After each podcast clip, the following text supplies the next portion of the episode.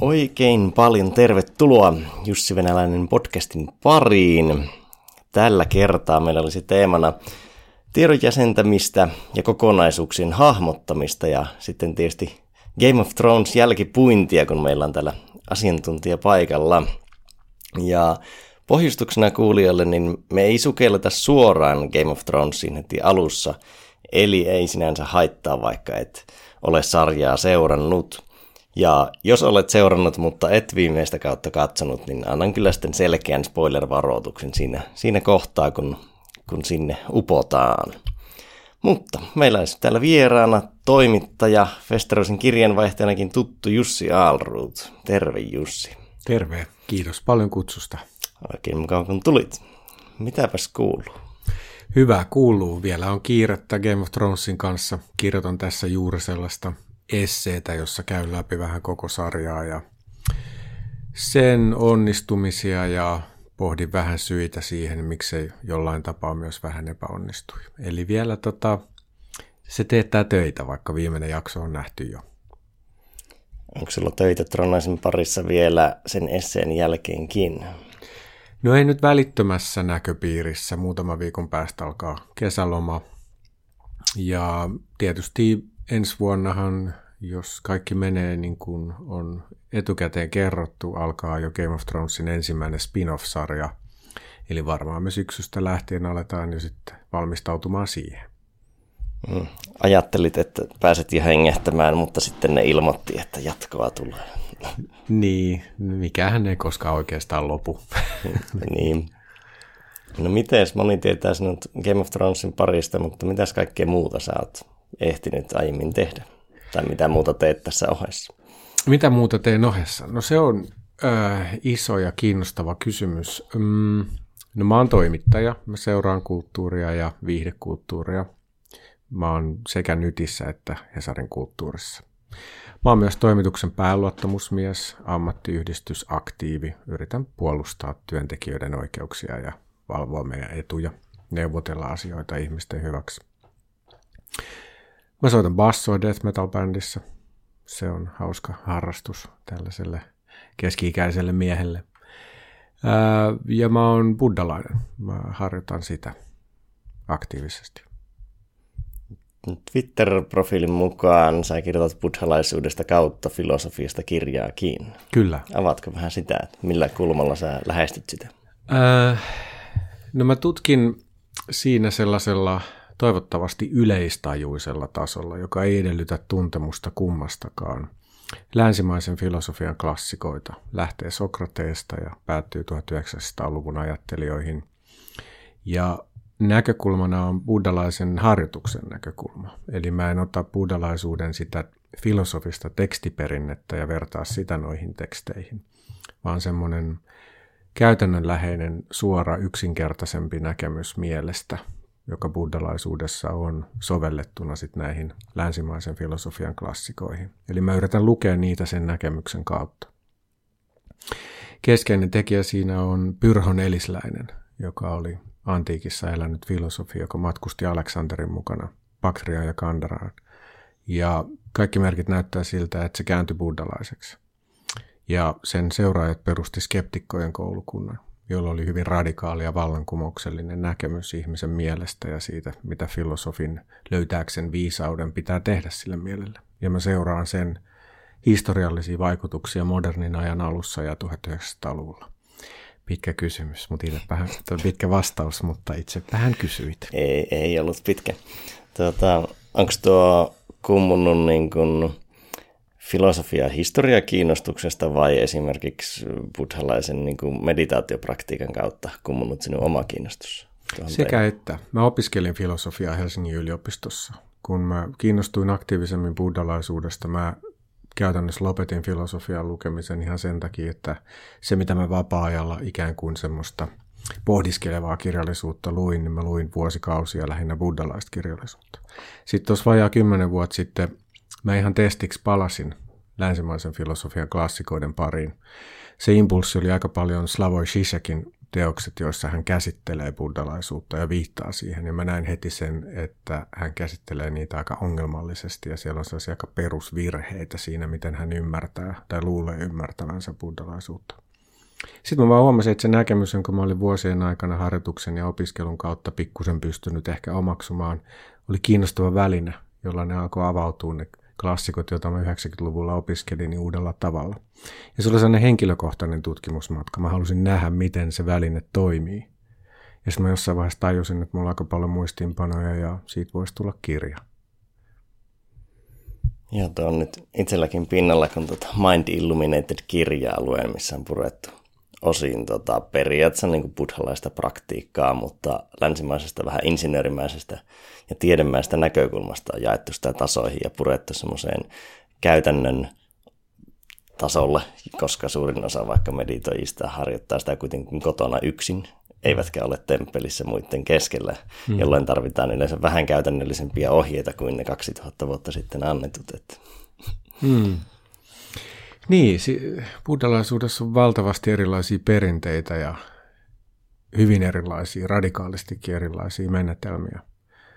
Ja mun näkemys on se, että ne on kaikki funktionaalisia tietyille ihmisille. Joillekin sopii yhdenlainen menetelmä ja toiselta sopii toisenlainen. Ja mä oon onnekas siinä, että mä löysin hyvin varhaisessa vaiheessa sellaisen perinteen, jonka harjoitukset ja opetukset tuntui mulle soveltuvilta. Ja sitten mä oon jatkanut siinä. Mikä se perinne on? No se on se, mitä kutsutaan Tiibetin buddhalaisuudeksi. Se on erikoinen sana, kun se ei varsinaisesti ole tiibetiläistä. Vajrayana buddhalaisuus on se virallinen nimi, joka keskittyy sitten vielä, tämä menee kauhean monimutkaiseksi, niin sanottuun Dzogchen opetukseen, joka on nimenomaan sellaista, joka toimii normaaliin arkielämään yhdistettynä erityisen hyvin, kun se ei ole niin semmoista seremonia- ja rituaalipainotteista. Mä en tiedä vastasiko tämä nyt, kun se meni vaike- vaikeiksi termeiksi, jotka pitäisi kaikki avata jollain tapaa, mutta niin kuin, tämä on suunnilleen se kartta siitä maastosta, missä liikutaan. Joo, se, se, tämä riittää. Tuota, kyllähän tuo filosofiapuoli ja semmoinen historiapuoli myös näkyy vaikka sinun Game of Thrones jaksoarviossa. Siellä tulee semmoisia pilkahduksia aina välistä. Että... Joo, hauska kuulla. Kiitos. Mm, no jos palataan tuohon niin Westerosin kirjeenvaihtajuuden pariin, niin sinänsä maailma on aika täynnä eri asioita fanittavia nörttejä, joihin itsekin kuulun. Mm. Ja, mutta todella harva fani kumminkaan vie omaa seuraamista ammatilliseksi. Niin missä vaiheessa sulla kypsy ajatus siitä, että tästä voisi tuottaa sisältöä muillekin? Mm. No se on kiinnostava kysymys. Mä oon sitä tässä viime viikkoina miettinyt, kun sitä on multa aika paljon kysytty. No kaikki alkoi oikeasti jo 20 vuotta sitten, kun mä kirjoitin populaarikulttuurianalyysejä jo silloin. Mun akateeminen koulutushan on tekstin tutkimusta. Mä oon valmistunut yleisestä kirjallisuustieteestä, teoreettinen filosofia, semiotiikka, folkloristiikka. Eli mut koulutettiin analysoimaan tekstejä, ennen kaikkea fiktiotekstejä. Ja se on se, mihin tämä mun tekeminen perustuu. Ja kun mä valmistuin yliopistosta, tai siis lopetin opinnot, valmistuin vasta myöhemmin, lopetin, koska opintotuki loppui ja jotain piti tehdä. Ainoa, jota mä osasin tehdä, oli kirjoittaminen. Ja mä rupesin kirjoittamaan nimenomaan populaarikulttuurianalyysejä. Ja ensimmäinen julkaisu, joka niitä julkaisi, oli Tähtivaeltaja. Ja mä oon ikuisesti kiitollinen Toni Jermanille siitä, että se otti tämmöisen sellaisen opiskelijan nuorukaisen kirjoittamaan 15-sivuisia analyysejä Peter Milliganista ja Grant Morrisonista, sellaisista sarjakuvakäsikirjoittajista. Ja jollain tapaa mä teen edelleen sitä samaa. Nyt mä teen sitä Hesariin, Game of Thronesista. Ja ehkä mä oon pikkusen oppinut siitä kirjoittamisesta vuosien varrella ja se on vähän suuremmalle yleisölle lähestyttävämpää nykyisin. Ja mä oon aina ollut toimittaja. Mä kokeilin jossain välissä muita hommia, mutta palasin aina sitten toimittajaksi, koska kirjoittaminen, lukeminen, fiktion lukeminen, katsominen, tietokirjojen lukeminen, niiden ajatteleminen ja niiden ajatusten auki kirjoittaminen on se, mitä mä osaan tehdä. Sen verran hyvin, että joku haluaa siitä maksaa. Muuta en. Ja kun mä aloitin Hesarissa, niin sieltä löytyi heti aika sopivasti semmoinen tietynlaisten genre- ja marginaali- ja erikoiskulttuurien kokonaisuus, jota siellä, siellä ei kukaan muu käsitellyt. Tämä oli 2000-luvun alussa – Sitten mä oon vähän vaihtanut niitä mun fokusalueita, kun se on niin iso talo, niin siellä pystyy liikkumaan, mikä on tosi kiva etuoikeus. Nyt mä oon viimeiset vuodet sitten paneutunut just Game of Thronesiin, supersankariviihteeseen, televisiosarjoihin, skifiin, fantasiaan, Star Warsiin, sen sellaiseen tämmöistä niin kuin funny-genre-viihdettä. Yritän myös kirjoittaa filosofiasta jonkun verran. Mulla on nyt pari filosofiateosta myös just arvioitavana. Jotenkin näin. Mä sitä niin kuin jälkikäteen rakentaisin tällaisen tarinan siitä. Onko tuommoinen välikysymyksenä tuli mieleen, että YouTubessa on semmoinen kuin Nerdwriter One. Onko tuttu? Ei ole. Tekee tosi kattavasti analyysiä, ei hirveän pitkiä, jotain ehkä 5-15 minsaa, mutta tekee niistä, niitä tosi monista aiheista. Siis sille on, saattaa olla vaikka Gandalfista yksi ja yksi on Trumpin lauserakenteesta ja yksi on mm, siitä, että miksi lohikärmeet estää Troneesissa yhteiskunnan kehittymistä nykytasolle, missä me eletään ja kaikkea tällaista. Niin se on siihen suositus.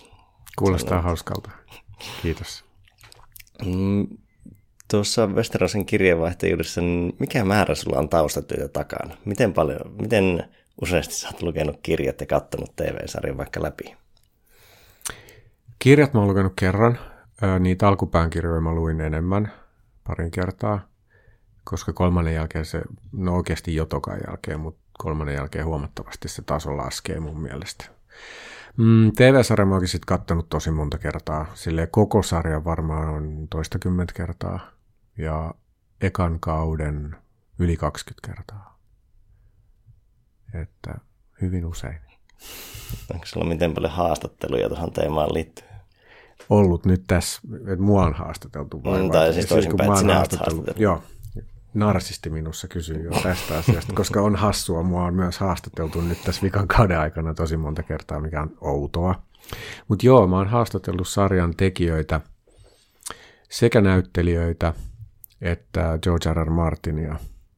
Näyttelijöitä muutamassa pressitilaisuudessa, suurinta osa oikeastaan sitten yhteensä, kun ne kaikki tilaisuudet lasketaan yhteen ja George R. R. Martinia kaksi kertaa vuonna 2009 ja 2015.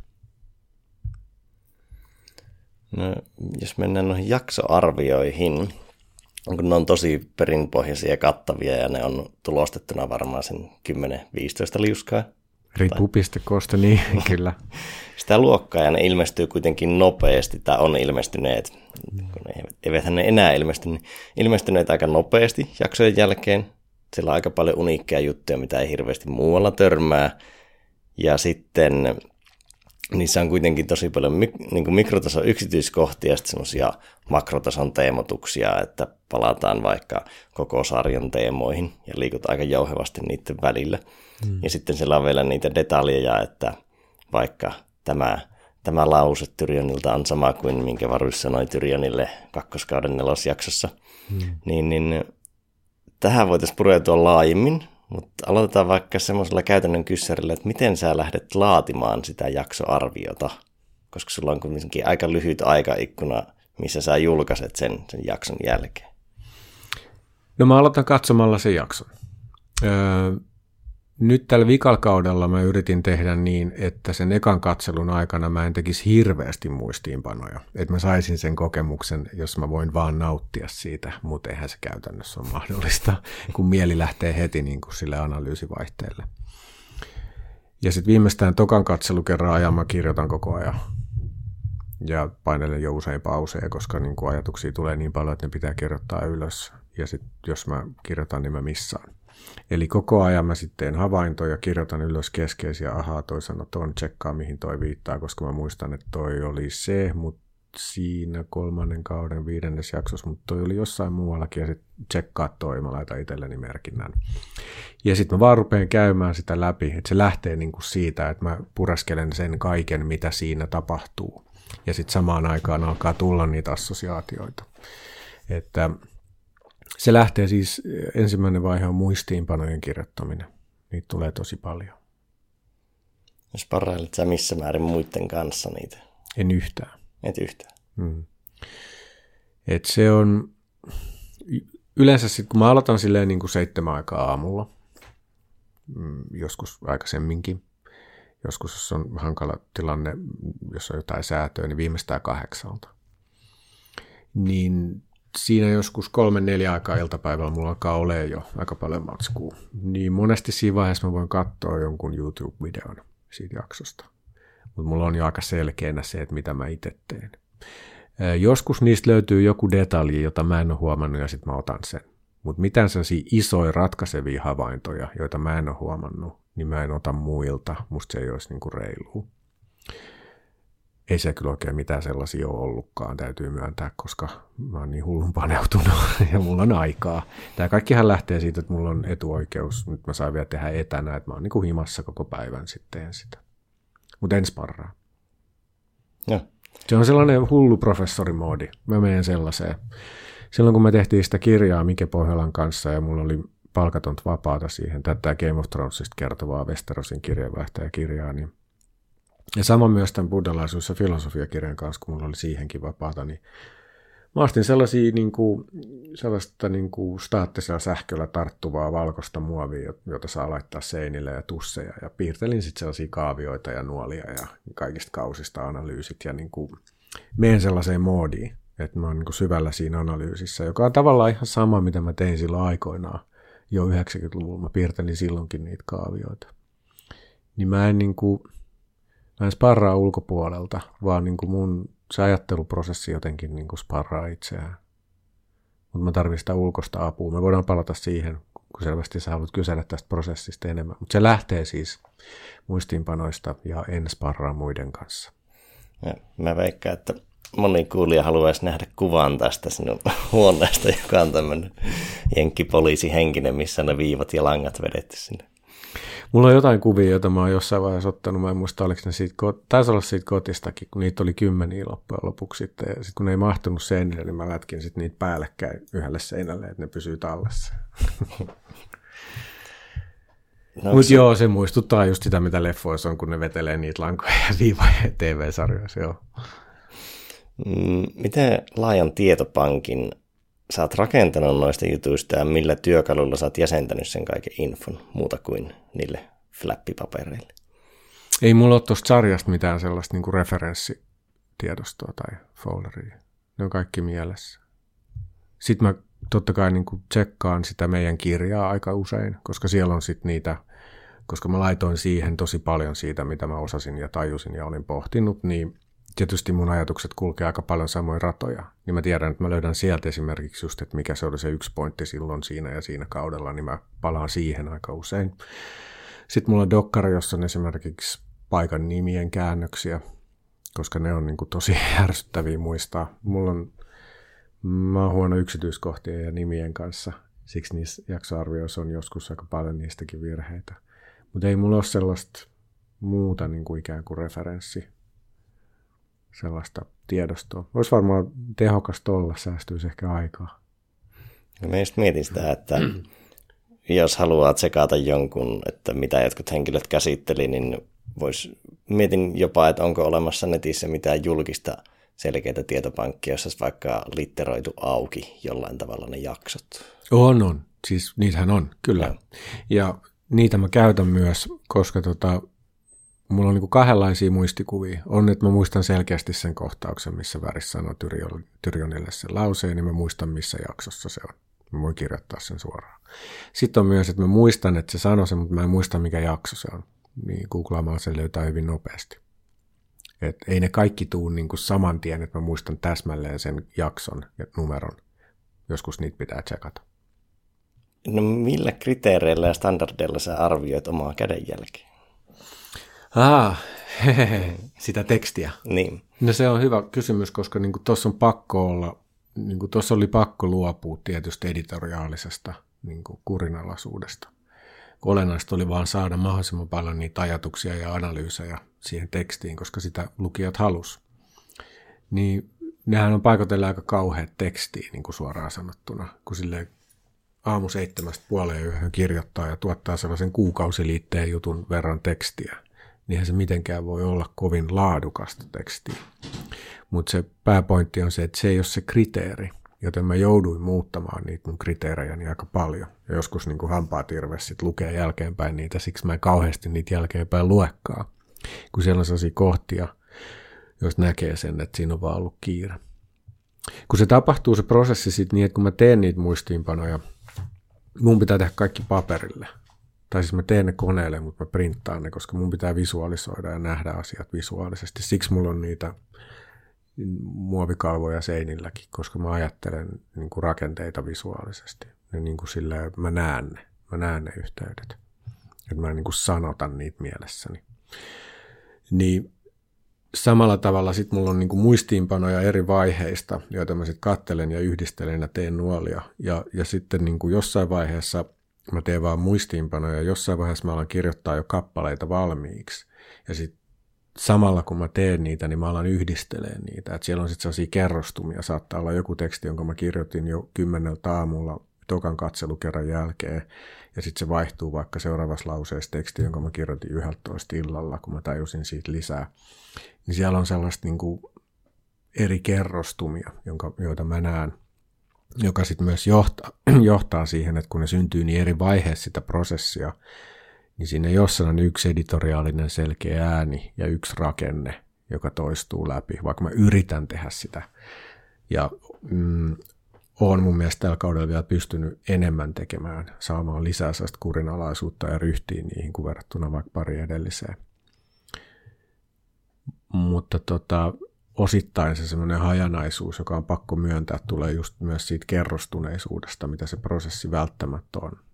Koska niitä oivalluksia tulee sitten, se, se viimeinen vaihe on se, että mä printtaan sen käsiin ja lähden töihin ja siinä työmatkalla mä kynällä käyn niitä läpi ja siinä tulee ihan uudenlaisia ajatuksia, mikä on tosi kiinnostavaa, kuten varmaan tiedätkin, että kun on liikkeessä ja liikkuu ja vaihtaa fyysistä paikkaa, niin sen asian näkee heti uudella tavalla. Ja ne on monesti tosi arvokkaita ne puolituntiset siinä matkalla, jolloin niin näkee sen kokonaisuuden ihan eri tavalla ja näkee yksittäisiä kohtia eri tavalla. No onko sulla ollut haastetta siinä, että toki ne on niin kuin sinun näkemyksiä kyllä, mutta ne ei ole mennyt semmoiseksi ainakaan minun mielestä liian subjektiivisiksi. Tai että ne ei ole semmoisia, vaikka jos lukee kommentteja ja mitä ihmiset heittää, niin siellä on jotain, että ne on selkeästi toivoneet vaikka jonkun hahmon kaarta, ja se näkyy semmoinen selkeä subjektiivisuus siinä. Niin onko sulla ollut haastetta pitää semmoinen tietty objektiivisuus ja neutraalius siinä mukana vai tuleeko se luonnosta? Jossain määrin sekä että. Kaikella kohteliaisuudella mä en kutsuisi sitä objektiivisuudeksi ja neutraaliudeksi, koska ne on niin kuin isoja sanoja. Et, et tavallaan mä puhun mieluummin ehkä innostumisesta ja siitä, että mä annan sen, sen jakson, sen, sen niin kuin TV-sarjan jakson tekstin viedä mut mukanaan. Ja mä niin kuin Mm, yritän syventyä ja eläytyä siihen, koska se on niin kuin metodi, jolla mä näen ne rakenteet ja ne yhteydet heittäytymällä sinne mukaan, joka edellyttää tietyn tapaa tietynlaisesta kriittisyydestä luopumista. Se edellyttää myös omien subjektiivisten toiveiden, kuten sanot, ja pelkojen jättämistä pois. Et mä en lataa siihen enää mun odotuksiani. Se on se eka katselukerta, jolloin mä vielä katon sitä niillä linsseillä – ja sen jälkeen sitten mä voin sanoa, että okei, toi oli hyvä kohtaus. No joo, tosta mä olisin ehkä toivonut vähän muuta. Mutta kun mä tiedän, että lukijat ei halua sitä, ei niitä kiinnosta niin paljon, että tykkäskö Jussi Alruut ritariksi lyömiskohtauksesta vai ei. Niitä kiinnostaa se, minkä takia Westerosin kirjeenvaihtajan mielestä se oli hieno päätös sen hahmon kaarelle ja sitä, että se kertoo, minkä takia ne kaikki tapahtumat sen kausien aikana tapahtuneen kehityksen aikana johti tähän hetkeen. Sen pohjana on se, että mä tykkäsin siitä kohtauksesta ja innostuin. Mutta mä yritän samalla tavalla analysoida myös kohtauksia, joista mä en tykkää, jos ne on merkittäviä. Ei se kyllä kauheasti ole sellaisia kohtauksia, joista mä en niin kuin, ollenkaan tykkää. Koska mä tykkään innostua ja mä tykkään siitä sarjasta ja mä oon fani. Mutta siinä on semmoinen tietty tasapainoilu, kyllä. Mutta nimenomaan se, se semmoinen rooli tulee mulle luonnostaan koska mä olen tekstianalysoija ja mä analysoin tässä asiaa, jota mä fanitan, niin silloin mun on hyvin helppo mennä siihen moodiin. Ja totta kai tässä vuosien varrella mä oon myös niin kuin löytänyt sitä moodia yhä enemmän. Ja sekin varmasti vaikuttaa, että jos tämä materiaalia kuluttaa useammin, se, että jos joku henkilö on katsonut sen kerran pelkästään viihdellä sit silmillä, niin totta kai sillä on päällimmäisenä se tunne, että ei se kovin objektiivisesti sitä ajattele, vaan se jää nimenomaan se fiilis siitä, minkä se tuotti. Totta kai, ja se on ihan oikein, niin se pitää ollakin. Mä tarjoan sitten semmoisen toisen näkökulman. On ollut tosi hauskaa varsinkin tässä vikan kauden aikana, kun mä oon saanut useaakin kertaa sellaista palautetta eri kanavissa ihmisiltä, että mä en tykännyt siitä jaksosta, mutta kun mä luin sen sun analyysin, niin mä aloin tykätä siitä enemmän, kun mä tajusin, mistä on kyse. Joka on niin jotenkin tosi hienoa, että ihmiset on valmiita kyseenalaistamaan sen ensimmäisen havaintonsa. Se on kuitenkin taito, joka mun mielestä on tosi tärkeää. Ja, ja se on myös se, minkä semmoinen humanistinen tekstianalyysin koulutus opettaa ihmiselle. Että asiat ei ole sitä välttämättä, miltä ne ensimmäisenä näyttää. Buddhakin taisi sanoa jotain siitä. että niin kuin, se on hirveän olennaista. Mä, niin kuin, se, että pystyy pysähtymään sen oman reaktionsa kanssa. Ja hetkinen, mä reagoin näin, mutta mistä tämä reaktio tulee, mihin tämä perustuu, ja kun sitä tarkkailee ja kyseenalaistaa, niin siinä pystyy oppimaan. Ja siis niin kuin mä oikeasti niin kuin, mikä tahansa asia voi opettaa jotain. Ja mä opin asioita, kun mä analysoin näitä. Mä ymmärrän sitä, mitä ne käsikirjoittajat on ladannut sinne omaa kokemustaan ja ymmärrystään ihmisen psykologiasta ja motiiveista ja tunteista ja haluista ja itsekkyydestä ja myötätunnosta. Ja mä joka kerta näen niitä asioita, ja varsinkin tässä vikakaudella mä oon kirjoittanut niitä aika vilpittömästi auki tonne sellaisella niin kuin hyvin avoimella asenteella, että hei, tämä on tärkeää. Ja joka on ehkä semmoisen kriittisen journalistin ja kriitikon näkökulmasta vähän naivia, mutta mä tykkään siitä, koska sellainen mä oon. Ja uskon, että kyllä suurin osa lukijoistakin haluaa sitä, että ne ei halua ihan täysin kylmää hmm. arvioita, mikä olisi täysin neutraali, vähän niin kuin koneen kirjoittama. Niin. Että ne ei halua sitä lukea, että se ei sinänsä, ne ei halua lukea uutista, niin. että mitä sinne tapahtui. Se on ihan hyvin sanottu. Totta. Mites nyt kun kirjoitat sitten tietokirjaa, niin olet sä systematisoinut siinä, miten paljon sitä tiedon koostamista ja jäsentämistä ja sitä kokonaisuuden hallintaa? No mä käytän Scriveneria sen, sen kirjoittamiseen sitä softaa. Ja tota, mun prosessi on aina sellainen pyramidi, niin kuin jos mä teen vähänkään isomman jutun tai kirjan, joka on niin kuin työläs tapa tehdä töitä, jos tulee tehtyä hukkatyötä – joka tarkoittaa se, että mä teen ensin valtavan määrän muistiinpanoja ja sitten mä lähden puristamaan niistä. Ja sitten tulee just se, että mä levitän ne kaikki paperit eteen ja sitten mä alan nähdä niitä yhteyksiä ja piirtelen viivoja ja sitten tulee ne paperit seinille vaihe. Ja, ja se kirja on tavallaan samanlainen, se on vaan eri mittakaavassa.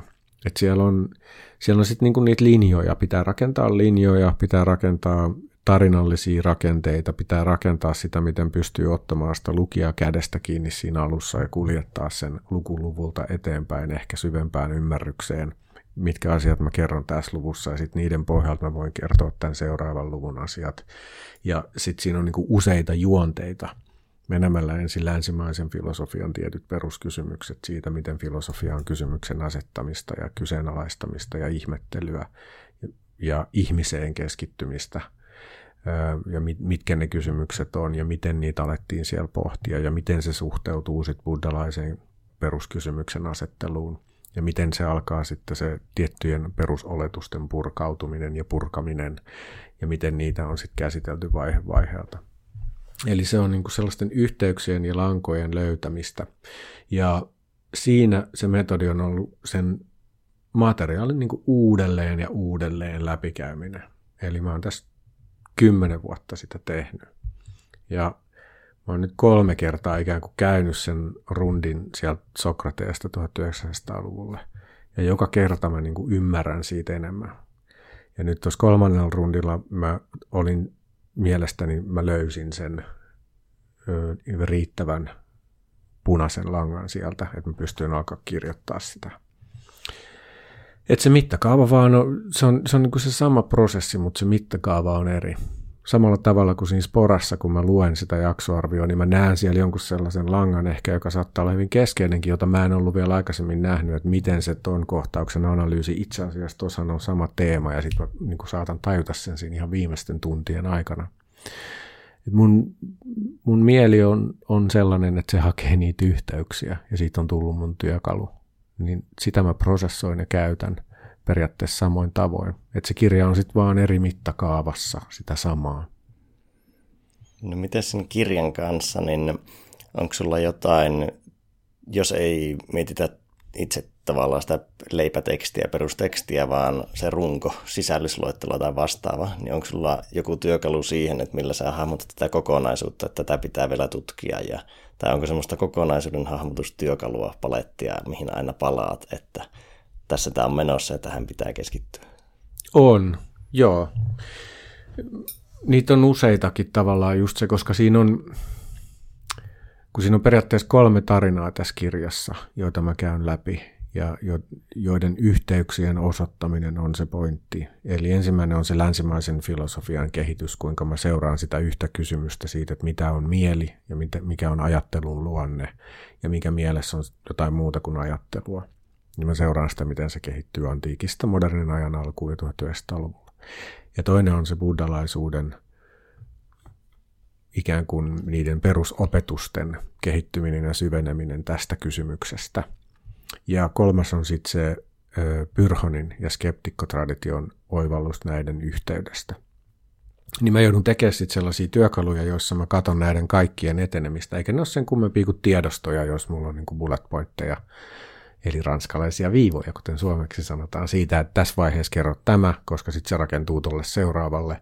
Ja sitten tullaan taas siihen moodiin, että ne listat täytyy olla vierekkäin, jotta mä näen, että ne kulkee rytmissä. Ja sitten mä tarkastelen niitä ja mietin sitä tarinan kuljetusta, koska siinä pitää olla sellaista journalistista tarinallisuutta, että lukija voi kuljettaa siinä ja vetää se mukaan siihen, että se on kiinnostava tarina.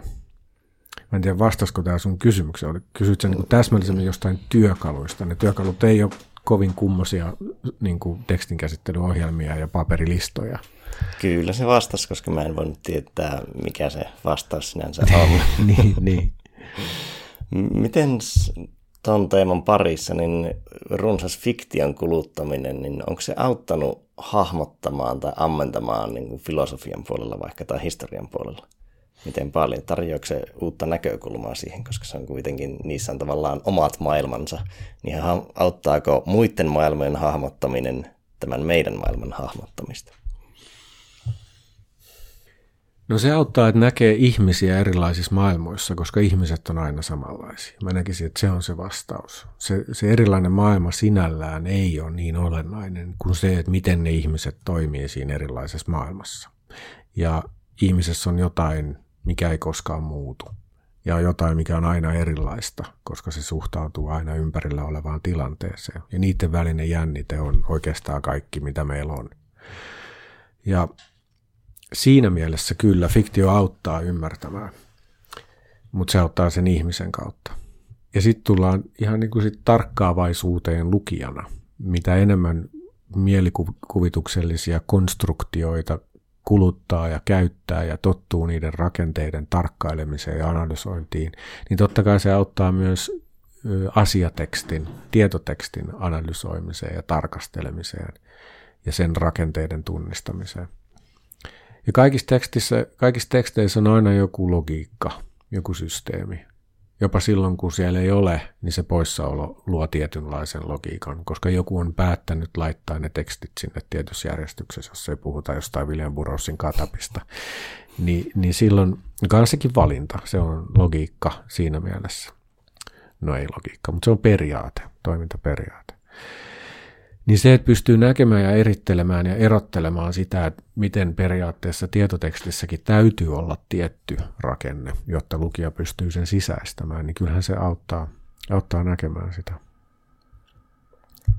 Jees. Voitaisiin siirtyä Tronaisin pariin. Ei vielä ehkä ihan detaljitasolla, koska ajattelen, että tämän kysymyksen vastaus voisi toimia niille, ketkä eivät ole seuranneet suosituksena, että mikä tekee Tronesista niin laajasti suositun? Että mitkä asiat sinne loksahti kohdalleen? Mm, ja se on oikea ilmaisu, että loksahti kohdalleen. Ö, erinomainen lähdemateriaali, George R. R. Martinin kirjat, kaksi hienoa hullua käsikirjoittajaa, David Benioff ja Dan Weiss, jotka uskalsivat ottaa sen haasteen. HBO, on pomot, jotka tajus siinä vaiheessa, Sopranos ja muiden Deadwoodia näiden jälkeen, että tällaista voisi kannattaa yrittää. Ja sisällöllisesti Martinin teoksesta tulee se yllätyksellisyys, se käänteiden huikea yllättävyys.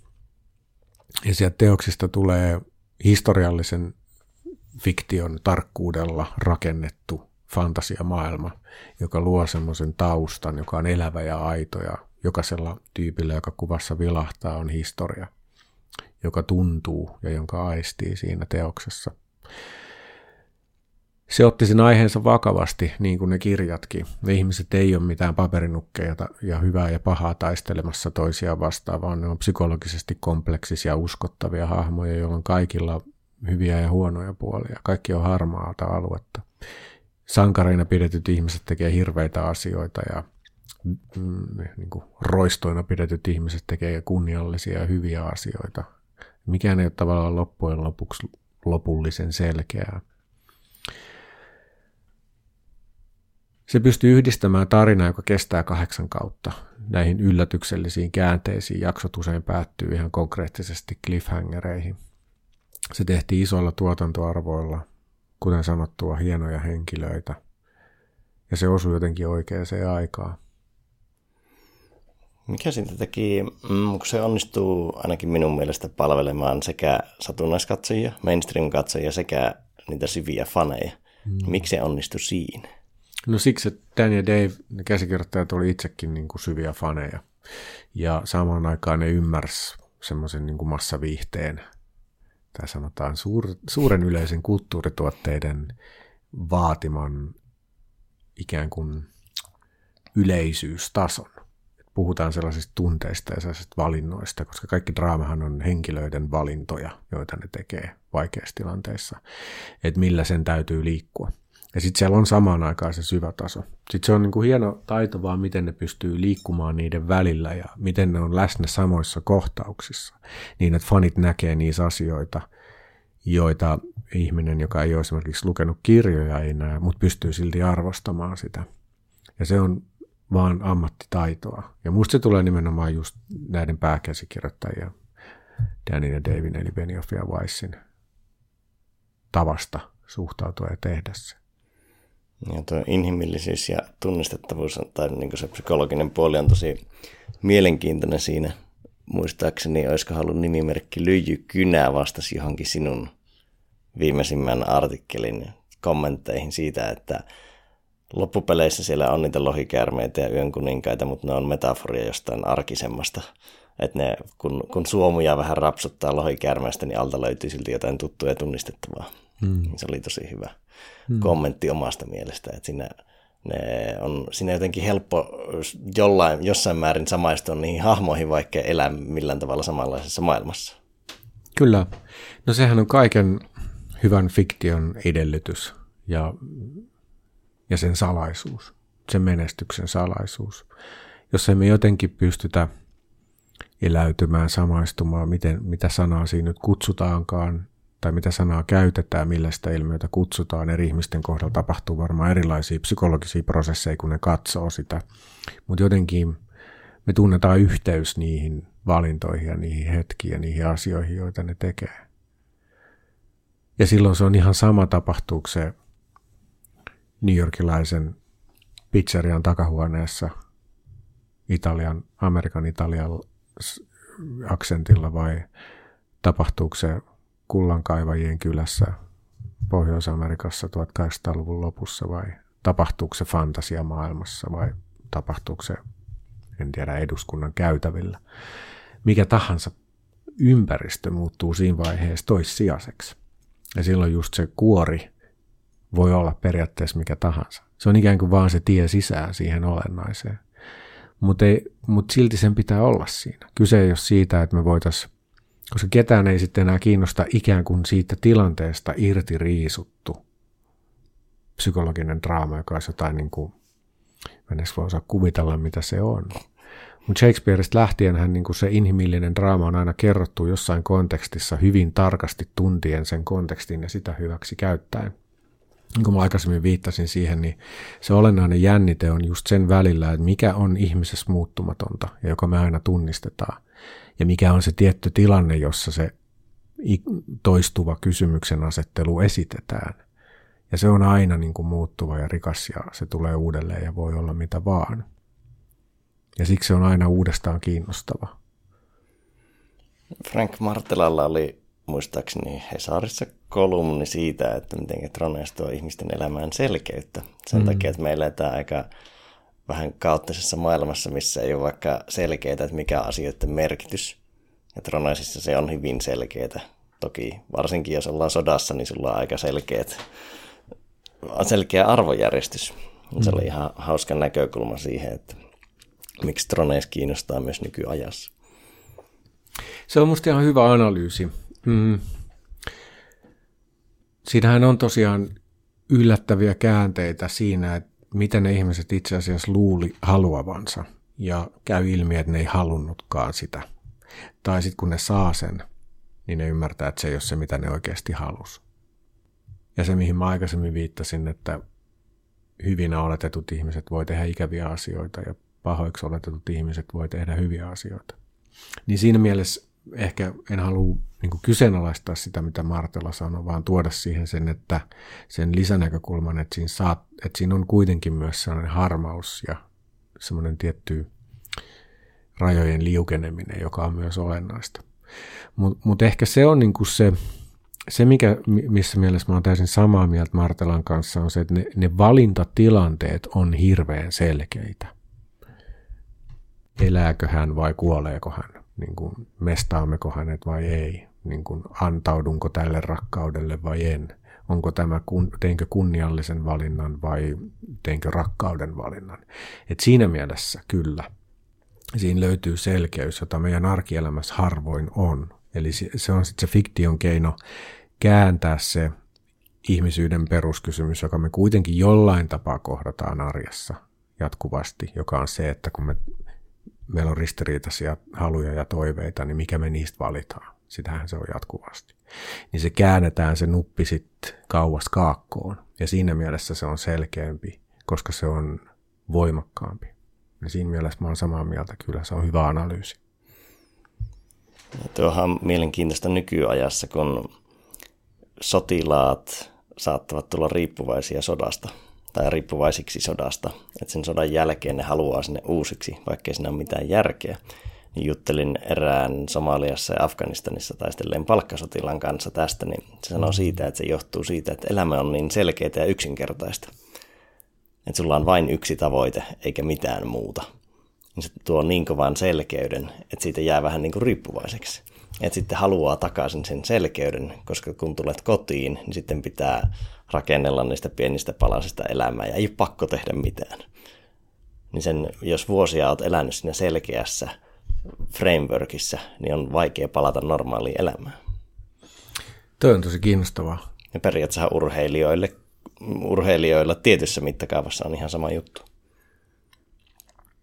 Kyllä. Ylipäätään mä voisin kuvitella, että Tuossa on kysymys siitä, että, tai en mä nyt voi väittää, että mä sanon, että mä tiedän, mistä on kysymys, vaan sanon spontaanisti niitä ajatuksia, joita tuo kiinnostava havainto mun herättää, on se, että urheilu ja sodankäynti on molemmat, niissä on se yhteys, että, että ne on juurikin arkielämästä irrotettuja kokonaisuuksia, tilanteita, joissa pätee omat sääntönsä. Ja, ja silloin ne säännöt luo sen tietyn mustavalkoisuuden ja selkeyden, että sä noudatat niitä. Ja, ja niin kuin itse sanoitkin tämän veteraanin sanoneen, että ne säännöt määrittää sun valinnat. Ja jos sä oot urheilija, niin se sun suoritus määrittää sun valinnat. Niin siinä mielessä se on helppoa, eikö niin? Niin, ja sä elät sinä elät niin sanotusti finite gamea, semmoista suljettua peliä, kun mm. taas normaali elämä on infinite game, että se on loppumaton peli. Mm. Kyllä. On kiinnostavaa, että se toi siihen tuon riippuvuuden, että se käytti sitä sanaa. Minkälainen tahansa riippuvuus on lähtökohtaisesti huono asia. Se, se että sä, no siinä on kysymys siitä, että se tilanne, jossa sä oot, ei täytä jotain sun halua, niin sä haluat palata sellaiseen mekanismiin, joka täyttää jonkun halun. Ja sitten sä palaat siihen uudestaan ja uudestaan ja se ei ikinä täytä sitä, niin se itse asiassa se, se palaaminen siihen on se asia, eikä se asia itse. En muista, käyttikö ihan tarkkaan sanaa riippuvuus, mutta tuommoinen niin tosi voimakas kaipuu, mm. mikä tuntuu äkkiseltä järjettömältä. Mm, kyllä. Voitaisiin sitten sukeltaa Tronesiin sen verran, että nyt, nyt spoiler warningia. Että... Okei, no nyt mä voisin sanoa sen, jos, jos, jos mä sanon tosta, koska tostahan tuli heti mieleen Robert Baratheon jos sä oot tehnyt spoiler warningin. Joo, no niin. on spoiler warning. Niin. Koska Robert Baratheon hän oli siis kuva sotilaasta, joka ei osannut lopettaa sopi, sotimista. Se ensimmäinen kuningas koko sarjassa, joka kuten Ned sanoi, että jos, jos Robert olisi saanut päättää, niin olisi sotinut sitä kapinaa koko ikänsä, koska se, sen mielestä sotiminen oli se juttu. Ja sitten se sen ongelma oli, että kun siitä tuli kuningas, niin se ei halunnut olla kuningas, kun se halusi vaan sitä taistelua siihen, että se pääsee kuninkaaksi joka on hirveän kiinnostava kuva ihmisestä ja siitä, mitä me tehdään. Me käytetään kaikki aikamme siihen, että me päästään johonkin asiaan tai saadaan joku asia, mutta kun me saadaan se, se ei ole sitä, mitä me halutaan. Itse asiassa se, mitä me haluttiin, oli se prosessi sen saamiseksi. Hyvin usein, ei aina. Ja se on myös kiinnostava kuva vallasta, joka sitten heijastuu siihen loppuun, koska lopussa valtaistuimella sekä siellä kuninkaan satamassa, että pohjoisessa istuu ihmisiä, jotka ei alun perin ollenkaan halunnut valtaa, ei niitä kiinnostanut se. Ja sitten siinä välissä oli ihmisiä, jotka halus, mutta joille se ei kuulunut. Ja se, miten se alkutilanne kääntyy, on, että siinä lopussa nämä ihmiset, jotka ei halunnut valtaa, on sellaisia, että niiden täytyy ottaa se, koska se on niiden vastuu. Joten tavallaan se kääntyy se sotilaan ongelma toisinpäin, se Robert Baratheonin ongelma. Mites nyt, kun kaikki on selvillä tuosta sarjasta, niin ihan täysin subjektiivisesti, mikä fiilis? Hyvä. Seitsemännellä kaudella oli heikompia jaksoja ja ongelmia, ja mä vähän olin huolissani, että mitenköhän siinä lopun kanssa käy. Mutta musta se viimeinen jakso oli erinomainen. Se oli kaikin puolin onnistunut, hyvin ohjattu, hyvin kirjoitettu, hyvin näytelty. Ja siellä oli hieno sellainen kaari ihan ensimmäisestä, koko sarjan ensimmäisestä jaksosta siihen ihan viimeiseen asti. Ja mun mielestä se oli todella hyvä lopetus. Silloin kun luit kirjat ekaa kertaa, niin kenen sä uskoit päätyvän valtaistuimelle? Ja mikä M- oli paras veikkaus? Mä en ajatellut sitä silloin. Mä en veikannut sitä silloin. Kun mä luen kirjoja, niin en mä silleen niin mieti sitä. Mä en miettinyt sitä että et miten tä, kuka tästä päätyy valtaistuimelle. Mä aloitin lukea niitä kirjoja just silloin pari vuotta ennen kuin sarja tuli. Et sit siinä vaiheessa mä rupesin sit sitä spekulaatiota miettimään, että et sit mä en enää voi sanoa, että mietin pelkästään kirjojen kautta, vaan sit myös sen sarjan kautta. No mikä oli sinun eka spekutus? Sarjassa? Niin. Äh, mä en muista äh, vilpittömästi ja muista. Tota, No Johnista ja Danistähän siinä niin kuin rakennettiin, koska ne oli siinä vaiheessa vielä altavastaajia ja ulkopuolisia, niin se näytti siltä, että nämä saattaisi olla todennäköisiä, joka oli tietysti se hämäys, mitä siinä sitten rakennettiin pitkään. Tyrion oli alustasti myös kyllä semmoinen hahmo, että tuossa on jotain. Tämä on niin poikkeuksellinen tyyppi, ja tämä saattaa päätyä vaikka mihin. Siitä on se meemikin, että on ihmisiä, jotka ei pidä Tyrion, on ihmisiä, jotka pitää Tyrion Lannisterista ja on ihmisiä, jotka ei ole katsonut Game of Thronesia. Niinhän se on, niinhän se on. Viimeinen kausi on herättänyt jonkun verran närää hmm. faneissa. Onko se kitinä ollut sinun mielestä aiheellista ja missä määrin? Jokaisella on oikeus omaan kokemukseen ja tulkintaan. Se on musta niin kuin kaikkein tärkein pohja kaikille sille, mitä mä seuraavaksi sanon. Sitten me voidaan olla niistä eri mieltä ja toivottavasti sivistyneessä ja ystävällisessä hengessä keskustella siitä. Se, mikä musta on kurjaa, on, että kaikki ei ole käynyt sitä välttämättä hirveän ystävällisessä hengessä sitä keskustelua. Me puhutaan kuitenkin nyt sitten Fantasia TV-sarjasta, joka ei ole sitten elämän suurin asia. Se, että ihmiset oikeasti suuttuu ja purkaa sitä aggressiotaan jollekin muille, siitä on surullista. Siinä mielessä se ei mitenkään voi olla oikeutettu mä näen siinä tietysti tietyn niin kuin analogian siihen, että valtaistuinpeli kertoi rautavaltaistuimesta, joka lopussa piti tuhota, koska se oli kaiken aggression ja murhan ja toisten alistamisen oikeutuksen symboli. Se ei ollut ainoastaan sen alistamisen, vaan sen, että se oikeutti sen. Ja itse oikeutushan on se kaikkein pahin asia meissä. Ei pahin asia, vaan sanotaan, että se on se ongelmallisin asia. Me ei tehtäisi ikäviä asioita toisille, jos me ei kerrottaisi itsellemme jotain tarinaa siitä, miksi meillä on oikeus tehdä se.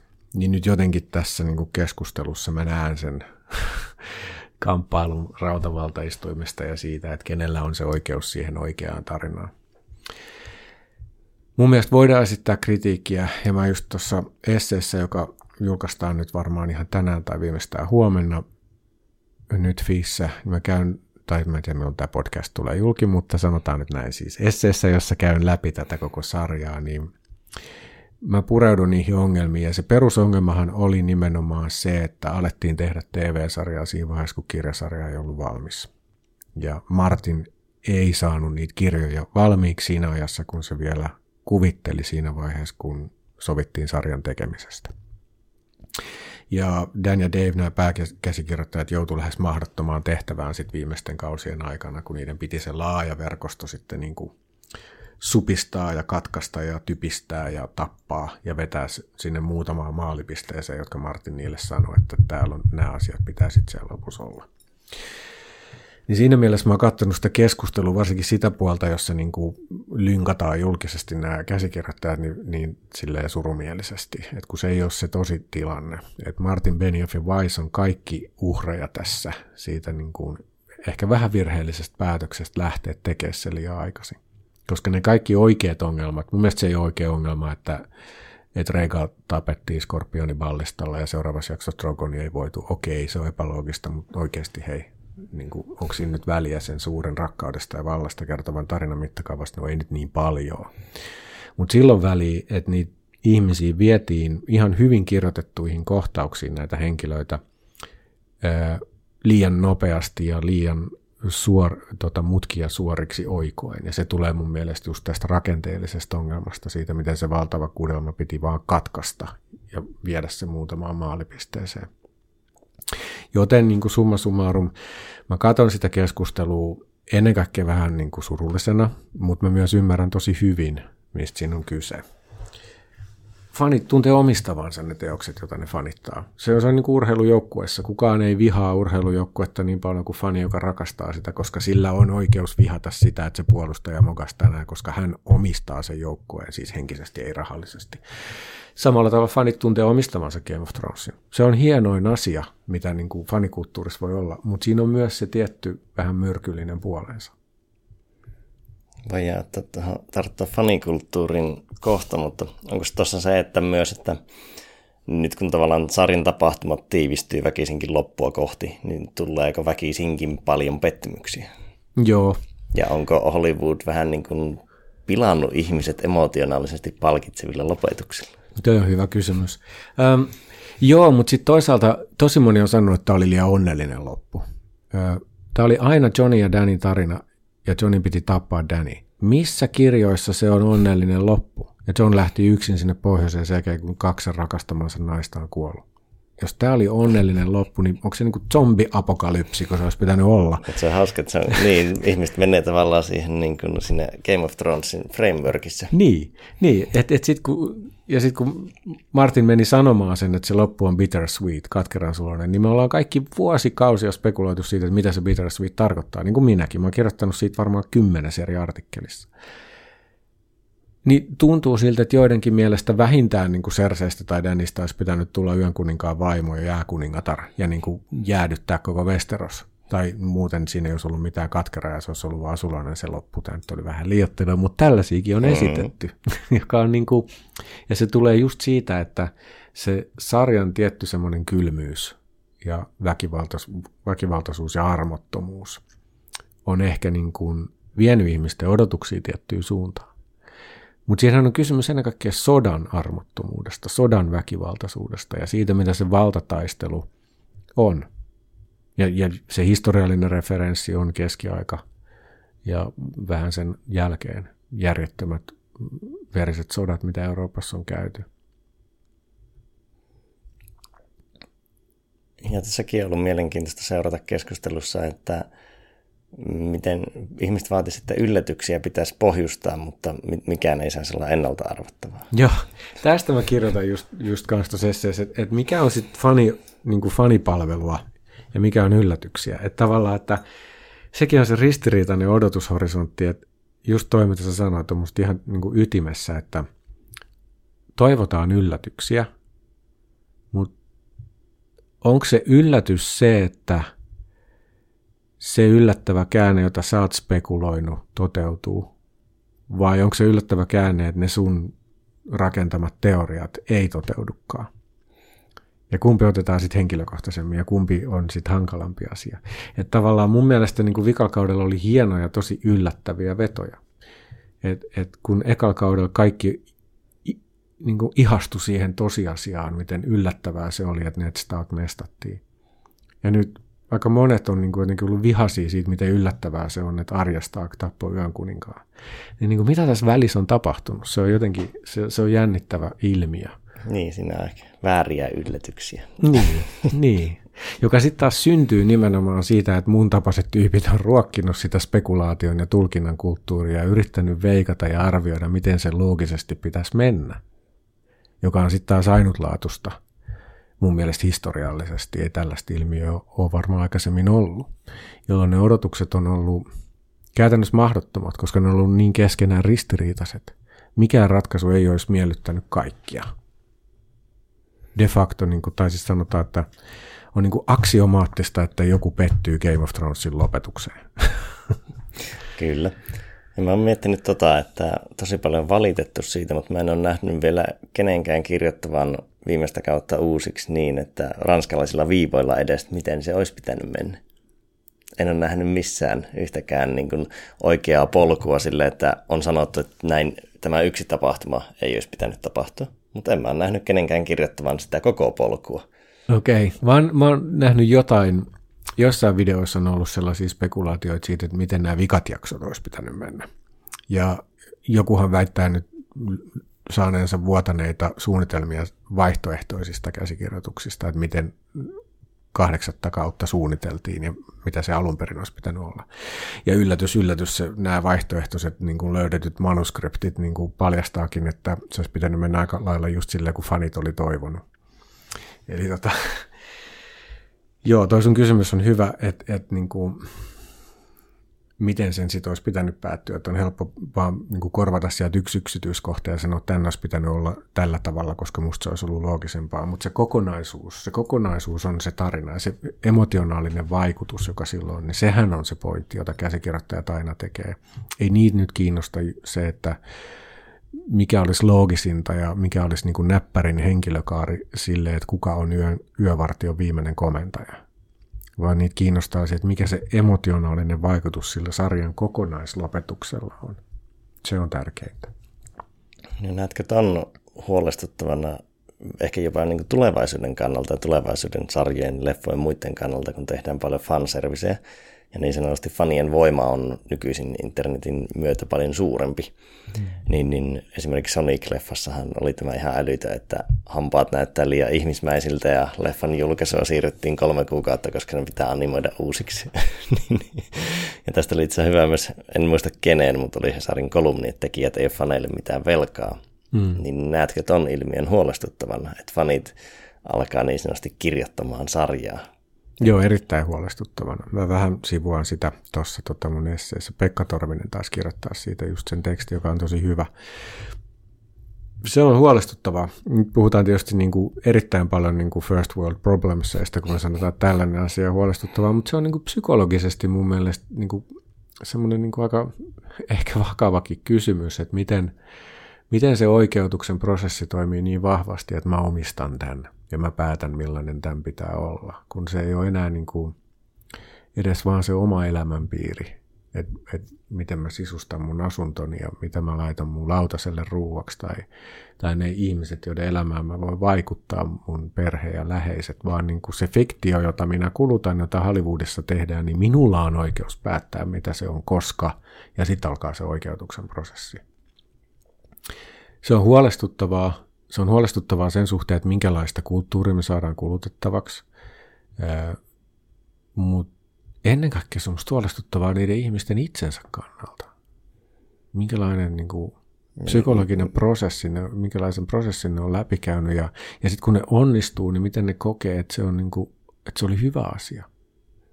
Ja mitä se tarkoittaa niiden elämässä mu- muuten, vaikka niin. ihan jo vaikka politiikan kannalta, muun yhteiskunnan kannalta, odottaako ne kaikkialla hmm. sitä palvelua? Niin, se on, musta, se, on, se on potentiaalisesti aika iso kysymys. Toivotaan, että, että, että siinä on kysymys kuitenkin sitten siitä, että iso joukko ihmisiä on, on tota, tyytymättömiä, mikä on ihan fine. Tyytymättömyydestä ei ole kyse, vaan siitä, että sä alat vaatia sen tyytymättömyyden pohjalta jotain. Niin toivotaan, että se on sit hyvin, hyvin pieni ryhmä, joka on äänekäs, joka sitten niinku purkaa sen tyytymättömyytensä vaatimukseksi ja niinku käyttää sen isomman joukon tyytymättömyyttä, joka onneksi pysyy vaan tyytymättömyytenä ikään kuin vipuvartena sille omalle toiveelleen ja sen, tai vaatimukselle ja sen toteutumiselle. Toivottavasti siinä olisi kyse vielä, vielä ainakin sellaisesta. Mutta en mä tiedä, ehkä me nähdään joskus vielä sellainen tota, fanien puolue, jolloin niin poliittisella agendalla se, että me sit päätetään, minkä kokoiset hampaat Sonicilla on, ja tällä mennään sitten parlamenttiin tai johonkin senaattiin Jenkeissä. Sinänsähän tuo, niin kuin joskus on spekutellut sitä, että jos jonkun sarjan jopa tekisikin niin, että jos sillä olisi tiukka fanikunta ja tiukat niin formeilla paljon analyysiä, niin rakentaisikin ne kokonaan spekutuksien pohjalta. Että mm. mitä jos Troneissa olisikin käsikirjoitettu viimeiset kaksi kautta kokonaan foorumien pohjalta. Niin, se on kiva ajatus, mutta sitten tietysti sehän törmäisi siihen ongelmaan, että siellä on hyvin ristiriitaisia spekulaatioita. Että sitten ehkä jos otettaisiin, en tiedä, oliko tässä sun ajatus se, että otetaan sitten semmoinen, niin kuin, katsotaan prosentuaalisesti, kuka toi, ku, miten suuri osa toivoo jotain käännettä ja mikä on niin kuin kaikkein eniten haluttu niin, no, mennä ehkä ei välttämättä mentäisi palveluun, vaan siihen, että se on tavallaan fanien tuotosta, mutta ei niinkään enemmistön tuotosta välttämättä, vaan mm. että mikä sopii siihen aiempaan tarinan frameworkiin. En ole siis ajatellut tätä tuota niin. lausetta pidemmälle. Mutta mut, mikä on se kriteeri, jolla me sanotaan, että mikä sopii siihen aiempaan frameworkiin? Ja tästä tullaan sitten tavallaan just siihen yllätysten ja fanipalvelun ristiriitaan, koska niin kuin draamassa on tietyt säännöt, Aristoteleen säännöt on, on edelleen päteviä ja me tiedetään, miten se toimii. Mutta kaikkein parhaita tarinoitahan on ne, jotka pikkusen ainakin rikkoo sitä kaavaa ja tekee siinä jotain yllättävää. Niin siinä mielessä se, että yksittäisen taiteilijan, mä en halua niin tukea mitään neromyyttiä, mutta se innovaatio ja semmoinen inspiroitunut teoksen tekeminen on kuitenkin edelleen hieno oivallus kun ennemmin se, että me kaikki nyt yhdessä päätetään, että tämä todennäköisimmin loogisesti seuraa tästä, joka on ehkä pie, vähän niin kuin semmoinen insinöörimäinen lähestymistapa. Tietysti kun me puhutaan Game of Thronesin kaltaisesta Hollywood-tuotannosta, on vaihe, jossa sen on pakko mennä todella insinöörimäiseksi, koska ne ei ole niin kuin kirjailija- ja kustannustoimittaja pareja. Siinäkin on kaksi, ei vaan yksi, vaan niin kuin satojen, satojen, tuhansien, tuhansien ihmisten kokonaisoperaatiota. Mutta se alkaa siitä innovaatiosta siitä, tai niin kuin inspiraatiosta ja oivalluksesta. Jolloin niin kuin mä pitäisin kuitenkin siitä kiinni, että tota, varmastihan niin kuin joissain tuommoisissa hyvinkin, hyvinkin sellaisissa, sanotaan nyt rehellisesti, teoksissa, joissa ehkä kaupalliset intohimot on ollut tuotantoyhtiöillä suuremmat kuin taiteelliset, niin on kuunneltu fanien toiveita. Ja joskus niistä on tullut ihan hyviäkin tuloksia, kun on vaikka päätetty, että me nyt unohdetaan se, mitä noissa elokuvissa tapahtuu ja rebootataan tämä sarja. Ne voi joskus olla ihan hyviäkin päätöksiä. Että ei tämä ole niinku ihan mustavalkoinen asia. Mm. Joo, no tuossa ehkä tuossa niinku crowdsourcatussa on se ongelma, että se punainen lanka ja visio vähän kattaa, jos kellään ei ole visiota, mm. oli se sitten yritys tai taide tai kulttuuri tai mikä tahansa, niin se vähän hukkuu, että minkälaista se lopputuotos sitten loppupeleissä on. Että Mm, niinpä. Se on tietysti ehkä se, että jos tehtäisiin, tuotetaan niin sanotusti infinite niin loppumatonta sisältöä, jossa ei ole tarinan loppua, vaan tuotetaan vaan jotain vaikka supersankarimättöä, mihin tulisi koko ajan uusia sankareita ja ne vaan tappelisi. Mm. Niin sittenhän siinä ei ole niin väliä sillä punaisella langalla, vaan mm. ne kaikki vaikka jaksot tai mitä, mikä ikinä se tuotantomalli onkaan, niin voisi olla yksittäisteoksia, jolloin siinä saadaan vähän niin kuin, se punainen lanka voi vähän hukkua. Mm. Mutta... Kyllä, se on ihan totta. Sitten toisaalta musta Kevin Feige, Marvel, Marvelin studioiden pomo on, on just hienosti rakentanut nyt tässä kymmenen vuoden saagan niistä Marvelin supersankarileffoista, jossa ne on sekä yksittäisiä, mutta niissä on se hieno punainen lanka. Kiinnostavaa on, miten se nyt hajoaa, kun se varmasti hajoaa ja laajenee tässä seuraavassa vaiheessa. Mutta mut sitten se, se loputon tarina, se niin kuin, mistä just sarjakuvat on, supersankarisarjakuvat on ehkä naurettavin esimerkki, kun ne on on niin kuin saippua joka väittää, että se ei ole saippua-operaa. Saippua-opera on siinä mielessä parempi, että se myöntää olevansa saippua jonka siis perusperiaate saippua-operan määrittelevä piirre on se, että se ei koskaan lopu. Siksi se on saippua-opera. Mutta sarjakuvat, jossa aina vaan ilmestyy joku uusi iso eventti, jossa kaikki pistetään uusiksi ja kuolleet herätetään ja sitten taas joku kuolee ja sitten taas herätetään, niin sehän on niin kuin hassua. Mm, puhuit tuosta, tai mainitsit insinöörimäisyyden. Mm niin, niin siitä tuli mieleen tätä viimeistä kautta seuratessa se, että oli mielenkiintoista tehdä tämmöistä metakatsomista, kun nyt tuli viimeisellä kaudella kulutettua tosi paljon oheismateriaalia, kun Trones on niin iso ilmiö, niin sinun jaksoarviot, Valtaistun jälkipelipodcasti, sitten on Jenkeissä aika monta hyvää podcastia, missä on aika syviä analyysejä, niin sitten kun niitä kulutti tosi monta tuntia viikossa, niin sai tavallaan semmoisen keskusteluringin. Mm. Ja sitten kun perustin vielä työpaikalle oman keskust- niin kuin spekutuskeskustelun, niin siihen sai semmoisen vähän niin kuin metakatsomisen ja nimenomaan myös sen jaksojen katsomisen oheen. Eli kulutti tavallaan suorana viihteenä sitä, mutta myös kulutti sitä siinä mielessä, että ajatteli hahmoja pelinappuloina, koska tiesi, että tämä asia tiivistyy ja tämä loppuu kohta. Niin mi- mitä tämä siirto tarkoitti niin käsikirjoituksellisesti? Että se mm. hahmo ei ole vaan hahmo, vaan se on pelinappula viedäkseen tätä tarinaa loppuun. Se tarjosi semmoisen mielenkiintoisen kulman. Ja tämä oli vielä hauskaa, että mä en ollut hirveän tiiviisti seurannut Ronesia niin kuin peruskatsomisen ulkopuolella ennen tätä kautta. Mutta nyt kun ne tapahtumat tiivistyi, niin oli tosi mielenkiintoinen uppoutua kunnolla ja tehdä nuo spekuutukset ja se, no kaikki se hahmojen ja pelinappuloiden katsominen antoi semmoisen aika ison lisäarvon. Mm. Joo, toi on kiinnostava toi hahmo ja pelinappula jaottelu. Koska tämä on silleen vielä semmoinen pohjustus, että meillä on kotona tuo puoliso on silleen miettii tosi paljon metatasolla vaikka leffoja. Mä oon tavallaan semmoinen niin sanotusti tyhmä kuluttaja, eli mä vaan katson sen leffan sellaisena kuin se on. Mutta sitten puoliso arvaa jo sinne vartin kohdalla, että miten se päättyy tyyppisesti. Ja miettii tosi paljon sitä metatasoa, että mitä pieniä käsikirjoituksellisia elementtejä sillä on, mitä se kertoo tulevaisuudesta. Mm. Mä en yleensä ikinä mietin noita, mutta nyt mietin, koska mm. siinä oli kaikki se framework siellä taustalla. Mm, se on kiinnostavaa. Et siinä on ehkä Voisi katsoa, että siinä on ehkä kolmaskin taso välissä, kun mä mietin sitä omaa analyysituunia, niin mitä mä oon tehnyt. Että on, on se katsoja, joka vaan katsoo ja nauttii eikä, eikä spekuloi sitä rakennetta.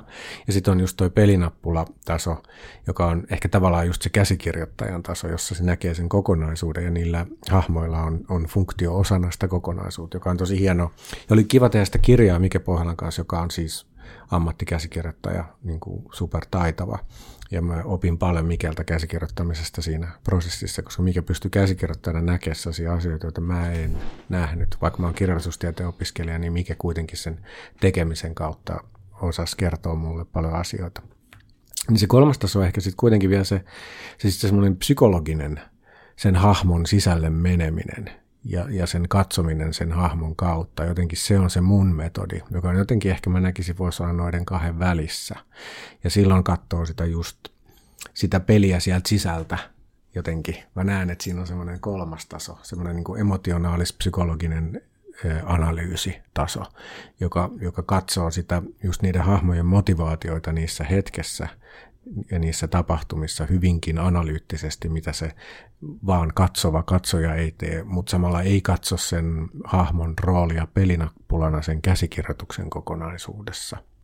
Ehkä tuommoinen mulle tuli mieleen semmoisena lisänä tuosta sun mm. hyvästä, hyvästä Joo, on tosi hyvä lisäys. Joo. Heti tuli mieleen tuosta Dan Hardy, mikä on entinen UFC-vapaaottelija ja pidetään kaiketin niin kuin tällä hetkellä maailman parhaana UFC-analyytikkona. Sillä on tosi hyviä ne analyysit.